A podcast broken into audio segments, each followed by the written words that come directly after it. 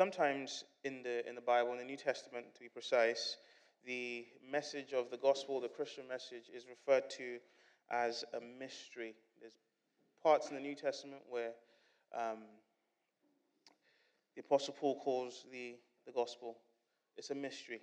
Um, very often, commentators, uh, Christian commentators, will, will tell us to be careful about what that means, to call the gospel a mystery. It's not a suggestion that the, the gospel is, is a secret message uh, that is uh, reserved only for the privileged few and is hard to understand, and you need um, an insight that only a few people have um, to understand it. And you know, we, we hide our meetings, or we, we don't we don't we don't try and uh, ask questions uh, because it's such a mystery. That's not what the word mystery means. It, it does mean something like secret, but in the New Testament, when the apostles call the gospel a mystery, they're actually stressing the fact that the gospel was God's plan from ages past, which is now being revealed. So the idea of calling it a mystery is not to say that it remains hidden, it's to say that it's been revealed. And so we proclaim it from the rooftops. This is God's mystery, this is God's secret from eternity past that is now being revealed to everyone. And so proclaim it, tell everyone about it. But if that's the case, and it is, then it's also true um, that the use of the word mystery by the New Testament writers does indicate that the message of the gospel is meant to be, if you want, special. It's something to marvel at. Okay, it should be made accessible to everybody, and everyone ought to think about it and understand it. Um, but it's called a mystery because it is God's plan finally being unrevealed and finally being revealed, sorry, and you ought to be in awe of that. It ought to capture your attention. There's something wondrous about it. There's something wondrous about this message. You should marvel at the mystery, at the message of the gospel, what happens in the story of the gospel. Um, this morning, as we continue our series, we turn to a psalm, draw your attention to a psalm that ultimately tells us to marvel at the work of God. Right? That's ultimately what the psalmist says in Psalm 8. He's calling us to be in awe of what God does. So it fits in so well with the very message of the gospel, right? That we are meant to marvel at what God does. We're meant to marvel at God's works. This is a psalm where the psalmist is saying just that. He's in awe of God's work.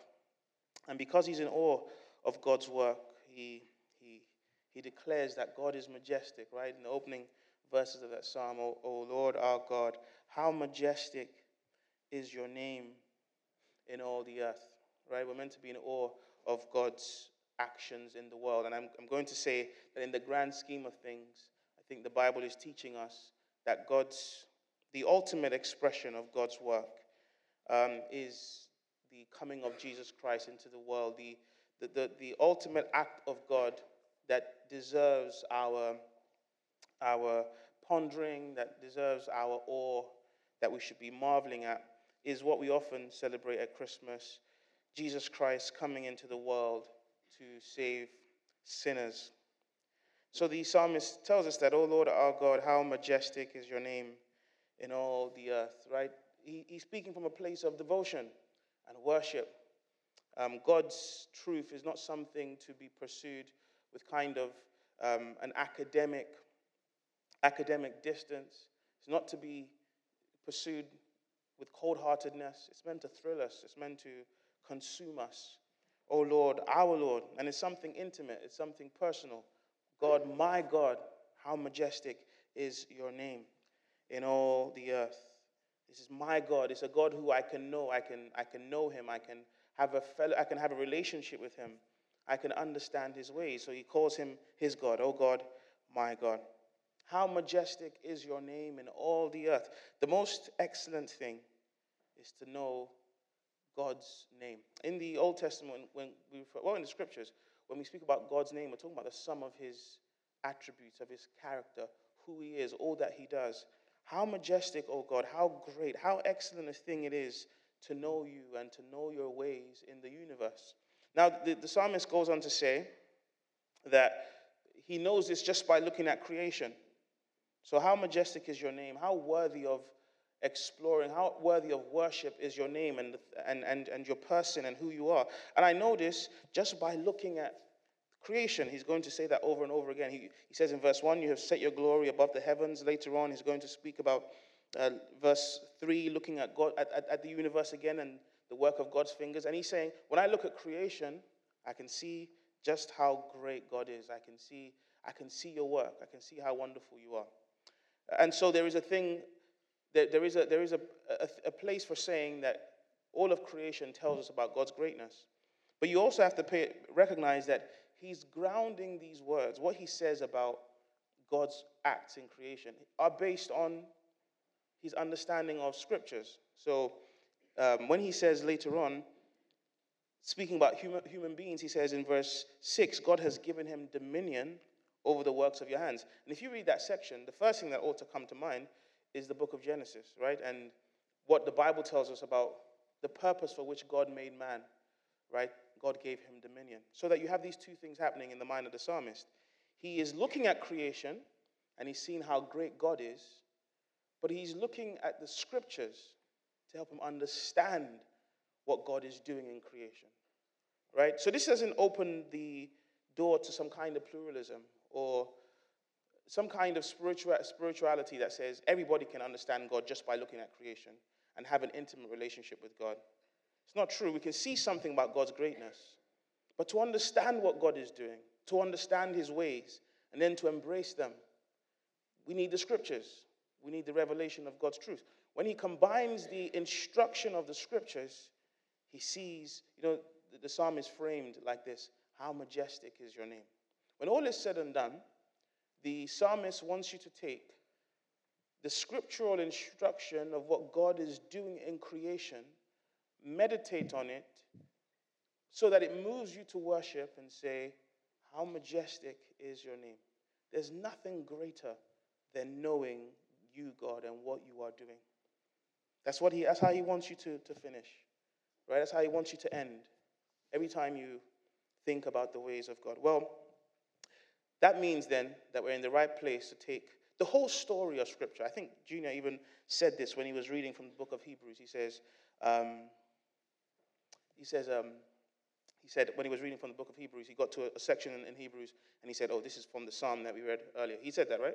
I just made that up. He said it. I can't see you guys. I have bad eyes. You're in the dark. It's terrible content. But yeah, he did say that. He said, "That's that's from the that's from the psalm we just read." And so you, you, we're in a good place to take the entirety of scriptures and to say, how do the scriptures ask us to understand the ways of God, right, in, in its entirety? Because what you have in the book of Hebrews is this interesting application, right, of this psalm, which maybe if you read it out, you know, just by itself, you might not see immediately the connection to Jesus Christ and to how, how, how what God is doing in creation is pointing to Jesus, particularly. But the writer to the Hebrews surely thinks it is. He says, No, look at close, look at it closely. That, that psalm, Psalm 8, has Jesus all over it. It's talking about Jesus. And that's why it's, it's a psalm of the incarnation. Right? So let me let me let me um, almost take you to that point. Let's let's because Christ is the He's the one to marvel at. That's how you marvel at what God is doing, by marveling at what who Christ is. That's why the Bible says Jesus Christ is the one who He's the God revealer because we, he's the one that helps us to see what God is doing. Now, in particular, the psalmist says in this passage, he says, Of all the things you have created, and I'm in awe of them, I marvel at your creative power. I marvel more at the at man more than anything, at, at humanity, at people. I marvel at the way you created him. I marvel at the purpose for which you created him. I marvel at the power you gave him. I marvel at, I mean, all of that. I see that you have done something wondrous, something to marvel at in making human beings. That's what he says. In, in one sense, he says at one point, even it's, it's even more, the human beings and their purpose in this world is even something more greater to marvel at, or greater to marvel at than, than the angels themselves. Right? You, you have made them, he says, a little lower than the heavenly beings. Why would that be the case? He's almost thinking. Why would God make human beings? He can't see. In and of itself, you, you can't see why human beings should occupy any a position anywhere so close to angelic beings, to angels. He's saying, and I marvel at this. And of course, the reason for that is because the scriptures want us to, re- the Psalms, the scriptures are calling us again to, to, to, to think of God. We're made to worship Him, we're made to know Him. And so the, the, the, the psalmist doesn't write a psalm just marveling at the moon because the moon wasn't made to know God. Doesn't write a psalm just marveling at the sun because the sun cannot have intimate fellowship with God, can't worship um, the way human beings worship. We were made, to, it, the Psalms are for us, for men and women to be moved to seek God, to find Him, to talk to Him, to have a relationship with Him. These are the three things He says, three things He says about God's ways with man that cause him to marvel, God's ways with humanity that cause him to marvel. First thing, that God gives grace to the humble or exalts the lowly, that God prefers to use the lowliness of men to demonstrate the greatness of his power. The other thing that causes him to marvel and burst out in worship is that God cares for men. He really cares for people, for humanity. How God is so concerned. God is bothered by men and women bothered by people. The third thing is the dominion that God gives him. God gave man dominion. All those three things are, when we get to the end of the New Testament, these things are fulfilled in Christ. They point us. This is such an apt psalm, an appropriate psalm for this season, for uh, Christmas, for the incarnation, when we think of Jesus Christ coming into the world. Let me say, um, uh, direct you back to those things um, this uh, morning. I'm going to preach very quickly because I want to leave here so I can get ready to hear David this evening. Sorry, I told him I was going to say one more time on Sunday. So, so no pressure. I'm, I'm joking, David. I am looking forward to hearing you, but and you make sure you come out to hear David. By God's grace, he's going to be preaching a beautiful sermon. Um, but the first point, God gives grace to the humble. He exalts the lowly. You see that there. Out of the mouth of babies and infants, you have established strength. He wants to praise God. You're so majestic. One of the things I see about you, God, that's so amazing to me is that you have this pattern, this method of showing your power by using weakness. It's amazing to me. Out of the mouth of babes and infants. I know very often when we read this passage, we're also, also thinking of, and it is a, a, a tricky, at least commentators say it's a tricky verse to translate in the Hebrew. Sometimes we think of it as the first thing that comes to mind is, oh, God wants children to praise him. I grew up hearing that. When, the, when, the, when I was in Sunday school and the kids wouldn't sing, my Sunday school teacher would say, out of the mouth of babes and infants, sing, say, say amen, say hallelujah. Um, and it was, she was right.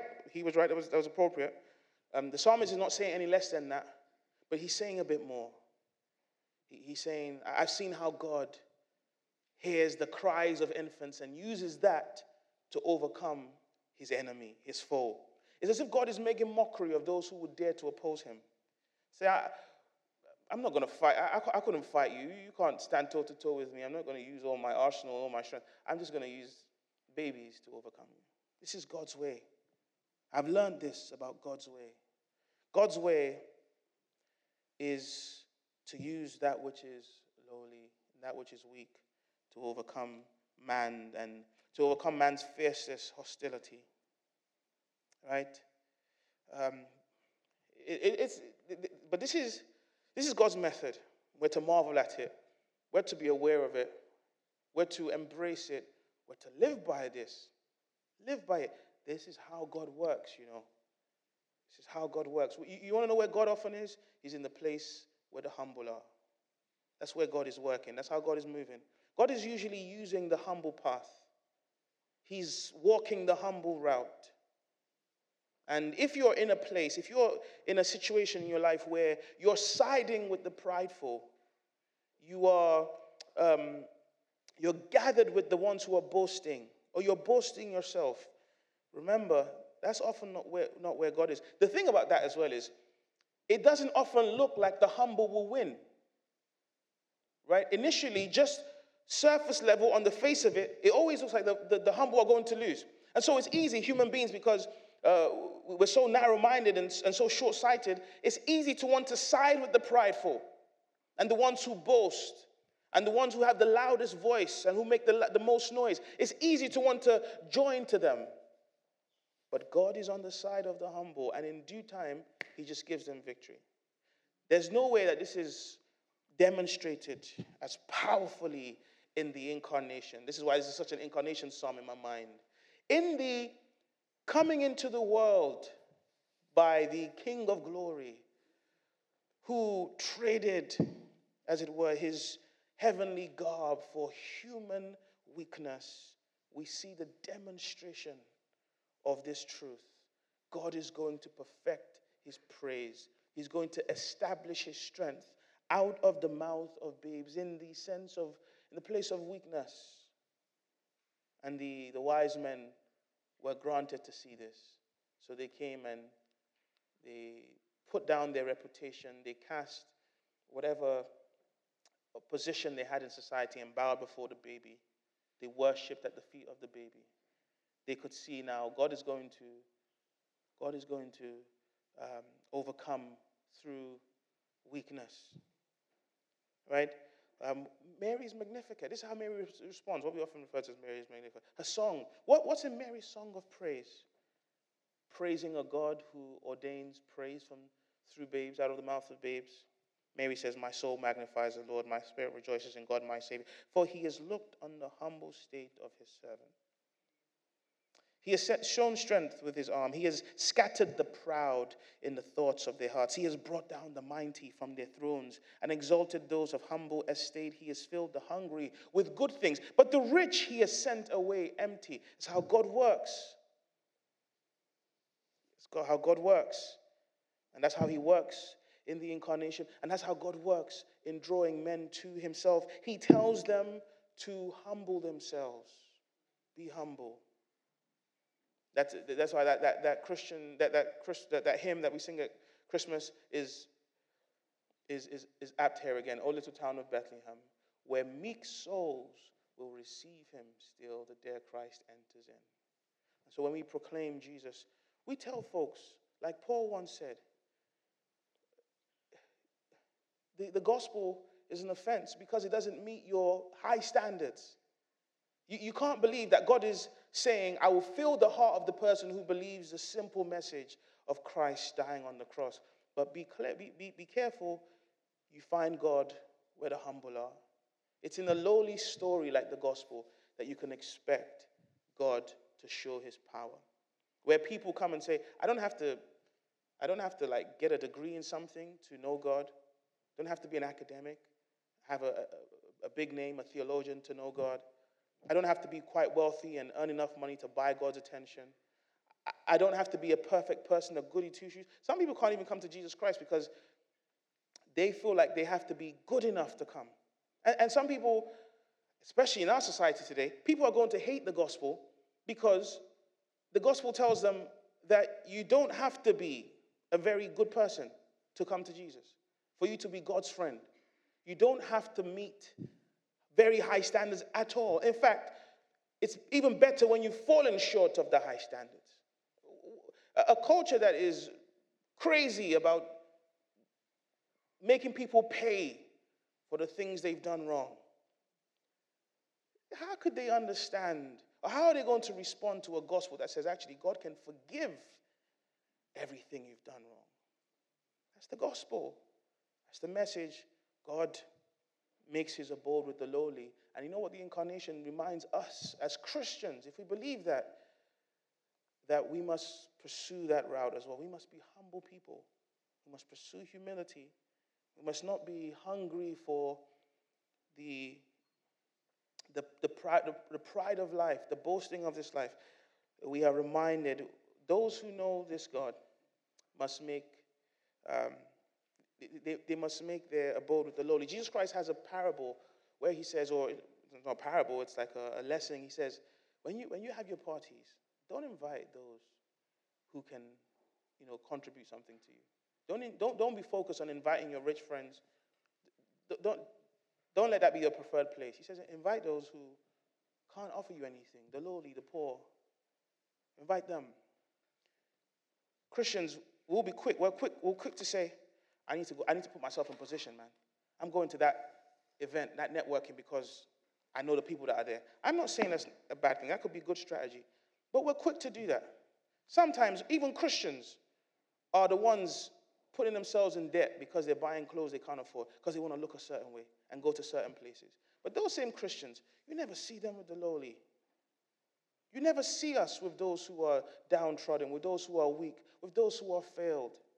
We're not able to assert. That's not like our God. Those are not people who live in light of the incarnation, who, who learn to love the unlovable, who feel like God cared for them so they can care for others. My, I was talking to a friend the other day and he was saying to me, he says, You know, there's some sins in society that if you commit them, you can't even hang around with folks.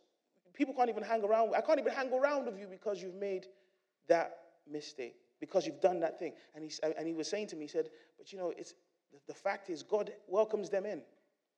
That's an amazing tension that Christians have to face.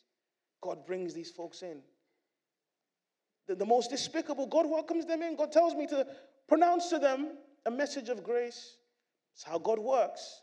Everyone thinks they like how God works until they see how God works. You, you like the idea that God establishes his praise from infants and babes. You like the idea that God exalts the lowly until you know what it means to be lowly. That God is talking about. I'm talking about the lowest of lows. Just, just, just, just, just take, take some time before you say yes to what God is saying. Make sure you're saying yes to what God is saying. The lowly, He exalts the lowly. And, and do, are you the lowly this morning? Some of you are not the lowly this morning because you're so impressed by the fact that you're the lowly. Like you're actually boasting, you're prideful about the fact that you think you're humble. That's not the lowly. Are you the lowly? Do you see that you have nothing to boast in? Nothing before God apart from to depend on His grace. God, but God's way, he marvels at that. He marvels, secondly, at God's care for humanity. He says, when I look, verse 3, at the heavens, the work of your finger, the moon and the stars, these cosmic realities, these great things, these amazing, intricate, complex things that you've made, that folks could spend an eternity almost pondering on and working through uh, uh the, the, meaning and, and the beauty and of all these things. I'm in awe of this fact, verse 4, that you are mindful of man. What is man that you are mindful of him? What is humanity? What are people that you are concerned about them? What are people that you are bothered by what they do? What are people, particularly in the psalm, he's saying, that you give them so much authority? You've given them dominion. What is man? that you are mindful of him, the Son of Man, that you visit him, that you care for him, that you, you sometimes look to be pleading with him, longing for him, wanting a relationship with him. All, sometimes it almost looks like you're desperate for him. Christians say, God, I'm desperate for you. Absolutely, we say that. And sometimes God acts as if he's desperate for us. So why? You don't need anything. Not only do you not need anything, the things you've made clearly show you don't. The things you made are far greater than them the things you've created. You could be satisfied surely in your creative work. You've displayed enough that you are God. What makes me marvel is the, the place that you've placed human beings, the, the place you have um, elevated them to. Now, this is the thing God has elevated us to that place. So we don't need to be worried that we are meant, that human beings are meant to be the center. That's not the point. God has placed them there if God has placed them there, he's the one who's the center. But he has, he has elevated man. Nothing shows how much God has elevated man than the fact that he visits him. The word is often used in the Old Testament for those times when God would hear the cries of his people and respond in deliverance. You know, they would, they would cry out from bondage and God would visit them. God cares, God is compassionate. You cared for him. I don't understand why you're bothered by him. Why'd you come down to look at him? Why'd you, why'd you care about how he treats people? Why do you care about his destiny? Why do you care about his well being? Why, why do you make their business your own? I'm amazed that you care for him. The point the psalmist is making, of course, is he's not, in and of himself, he's not worth it. You don't need him. You see? That, that's often, that's countercultural, I guess, today. That that's, that's contrary to a, gener- to, to a world that wants to convince you that you are worthy of worship, that you are worth it. You're worthy. You can't be corrected. Your desires can't be challenged because you're, you're worth it. How you feel is fact. No, the, the, the, the, the, the psalmist says, the fact that God is mindful of us doesn't make sense because we're not worthy of that. We're not worthy of worship. Our worth comes from the fact that God cares for us, He visits us, He has chosen to love us. But He does. And the psalmist would be amazed if he knew just how much God visited man. He says, You visit him. You care for him. That's, what, that's probably a better translation is you, you visit him. He would be amazed if he knew what it, how, just how far God was willing to travel. Uh, when he's writing at this point, he's probably thinking of the occasions where he's seen God hear the cries of a, of a poor person and feed them, or he's seen Israel cry out in times of battle and God has given them the victory. He could not have imagined that God cared for man so much that he would take on the very form of man. That we would see God walking in our world. That he would dress himself in our flesh. That folks would be able to point to a man and say, This is the Lamb of God that takes away the sins of the world. That he, someone would touch God, touch him, feel his, his hands, his palms, see injuries, and say, My Lord and my God. He couldn't have fathomed that. God did. God visited. The incarnation is about just how much God cares for people, for humanity. God cares, God cares. And we must, we must represent that. God cares for the eternal destiny of men and women. He cares for where they will spend eternity. People can say all they want, and they, of course, there's folks that will mock the gospel today. But we, we must say, the mockery aside, the foolishness aside, God took on human form. My friend, this is a reminder to you that God cares. God visits, He's merciful, He's gracious. God wants you to turn and live. God has no delight in you dying in your sin. God cares for you. Even when people, even when people don't care for you. You know what I love the most about God care? God's care? God cares for those who don't deserve to be cared for. God cares for us when we've put ourselves, we put ourselves in trouble. It's one thing for you to care for me because you feel like the elements are against me. Something is happening. Things are being done to me. And you say, I care for that person. They don't deserve to be in that position. They, someone has put them there. They did, they did nothing to put themselves in that position. But God cares for those who have done everything.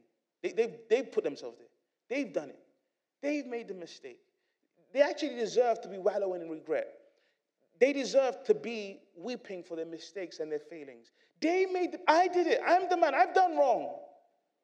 God cares for those who find themselves in this quandary, in this quagmire, because they wouldn't listen. Because they did not heed warning over and over and over again. God cares for those who can't say, that was a mistake, that was an accident. You ever done something where you can't say it was an accident? Maybe, you, maybe it was too prideful to say that, but if you thought about it deep down, it wasn't an accident. I knew full well what I was doing. I had every perspective. I just wanted to do what was wrong. And now this is where I find, but God cares for me there, then.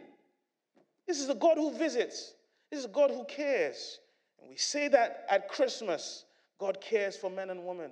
And so we proclaim the gospel and we share the truth with them. But not just that, we care for people too. Uh, brothers and sisters, I'm speaking for myself. I don't stay with you. I don't know what you're doing. You guys are better, you're better folk than me.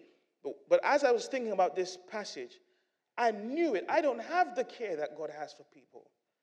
I'm not compassionate for people the way God really cares. God really sees folks messing up and wants to be alongside them and wants to, he, he cares for the lonely and he cares for the poor and he cares for the broken and he takes risks to love. I don't, I don't do that. My life's not surrounded by that. And I say, where's the care that's meant to be flowing from my regenerated soul? Where is it? God cares. You know often I walk past or drive past homeless people and I just think to myself, that's like, this is, it is what it is. Like, you're here, I've got somewhere to be. Uh, yeah, it's, it's probably bad out there. I don't care enough. We don't care enough. We, we can't really identify the, the folks that we're helping. Let's not tell, let's not tell, there's no lies about it. We have, as, we have so much, we have so many clothes in our closets. We have so much food in our kitchen, so much equipment, so much stuff because we do not care the way God cares. We just don't. God cares. And, and, and that's why our gospel is so, so fragile. I used to, when I first became a Christian, I used to hear these. I, I, you might be, oh, you might be uh, aware of this debate or not, but these debates about, what, about the gospel, whether Christians should engage in feeding the poor, and folks will say, no, we don't want to do the social gospel. So we don't want to feed the poor, we don't want to open schools because that's social gospel. Of course, we shouldn't change the gospel. Folks are not saved by being fed or feeding people. But do you know how many churches have got all that right? They, they're under no threat of getting the gospel wrong, in one sense. They're really solid. They've who've been preaching the gospel for years. And under that disguise of being committed to evangelism, don't care for people. What does you wanting to preach the gospel have to do with you not feeding people who are poor or helping those who are broken? And Christians will say, oh, you know what? We would help the poor there, but they, I don't think they will let us preach the gospel. So we don't care because folks don't want to hear the gospel. That's not gospel centered. It's not. It's just an excuse for our, our listlessness, for our, our love of ease and comfort and so the incarnation of Christ acts as a rebuke to us because we're not being what we ought to be. And I'm afraid to preach this this morning because I, I, I, know that seeing my, my Savior take on human form, my God coming to my world, calls me to be a man that I'm just not. And so we have to respond in repentance and, and seek His grace. God cares. How can I say that and sing about it if I can't also, if I'm not also going to learn to care for others. So, yes, Christmas calls us to not be selfish, but not just for a, a month or a week, in our very beings. God gives humanity dominion. That's the third thing he says. In fact, the very thing that makes him so so so uh, um, astounded about God's care is this very fact God has given him dominion over the works of your hands. You have put all things under his feet. Who made the sheep? Who made the oxen? Who made the beasts of the field? Who made the birds of the air? This is God's work. It's what God made. But he says, You have put them under his feet. Man is allowed to have dominion over them. That's what God has done for humanity. He's given human beings dominion. I was with a few brothers a, um, a week or two ago, and we were talking about some of the advances in, in medical sciences and stuff. And, and folks were saying, we, we were discussing a particular, um, a particular aspect of that. And someone said, or we were saying in general, or some, yeah, I, am not too um, keen about that very advance because it just seems like we're playing God. And I said to the, the brothers, I said, that doesn't seal the deal, you know. The very fact that human beings may make certain advancements in techno- technology or science that makes it almost seem like they're playing God does not make it wrong. Actually, sometimes, not all the time, it may be the very evidence that they are being what they should be, made in the image of God. You don't agree with me?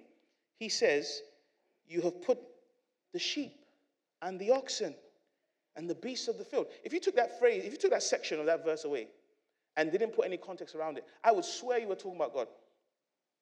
He's talking about man, he's talking about human beings. God placed human beings in such a position where they were meant to, the word is often vice regent, they were meant to be God's representatives. So much so that Jesus Christ once says, you know, God says to some, God once said to certain men, You are gods. Right? I've scratched my head for years trying to understand the verse. That verse is saying what it means. Jesus Christ is saying, you know, because God gave certain people power, he almost could call them little gods. Gods. Because they were meant to. They're meant to be God's representative. And so it could almost look like they were little gods. I, I'm, I'm not saying that we are actually divine beings. I'm saying we're giving, human beings are given the authority that actually should belong to beings who are sharing in the divine. What the Bible tells us is that we fell short of that glory. So the dominion that we were meant to use to glorify God, we used to try and usurp his position. We use it to abuse others. We ignore his boundaries. We bring damnation upon ourselves. Nowhere does the Bible show us that we are no longer in charge like we ought to be than when it comes to death. Everywhere the Bible is telling us.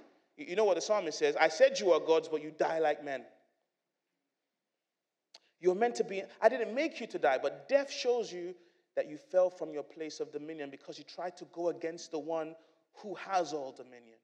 You tried to go against the one who gave you the dominion in the first place.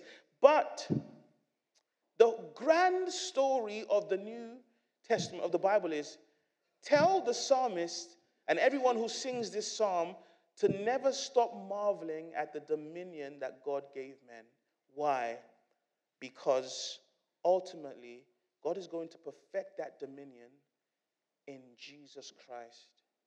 So the writer to the Hebrews tells us in uh, Hebrews 2, which our brother, as I said, our brother um, Junior read earlier, he says that this verse, this psalm is speaking about Jesus.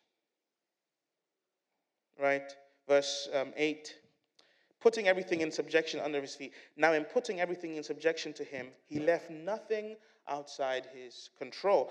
At present, we do not yet see everything in subjection to him. The point the writer to the Hebrews is making is man has fallen of any has fallen short of the dominion that God gave him, which was never an absolute dominion. He didn't have dominion over every single thing. He had dominion over God's works. But to redeem and to restore man to that position in one sense, God did something spellbinding. He took on human form. And now, because Jesus Christ is both God and man, number one, he can be in dominion over everything. Even the angels worship him. So Christ's dominion is a dominion that human beings never experienced. But number two, because he's a man, he shares that dominion with those who trust in him. Christmas is a story of how God has promised us that we will one day reign with the King of glory. One day. We, we did a series on heaven recently. Christmas is a story about how one day God is going to perfect his creation, He's going to renew it. There will be a restoration of all that which was lost because of the curse, because Jesus Christ will be in total total dominion. And so, bow before the king. You can't just see him and smile at him and say nice little things about him. You bow before him, you surrender to him. He has all dominion.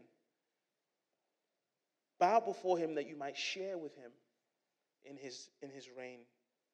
And so it gives us hope. Everything will one day will, be restored. One day everything will be fine. Everything will be beautiful again. And so as the writer to the Hebrews says, we can't see it yet. That's where the prosperity gospel guys don't get it right, right? Because they're trying to tell us that we should see it now. He says, we don't see it yet. You don't see it yet. Can't see everything under his subjection yet. So we're not going to see that yet. But we do see that Jesus Christ came into the world, took on human form, made sinners right with God, gives them his Holy Spirit.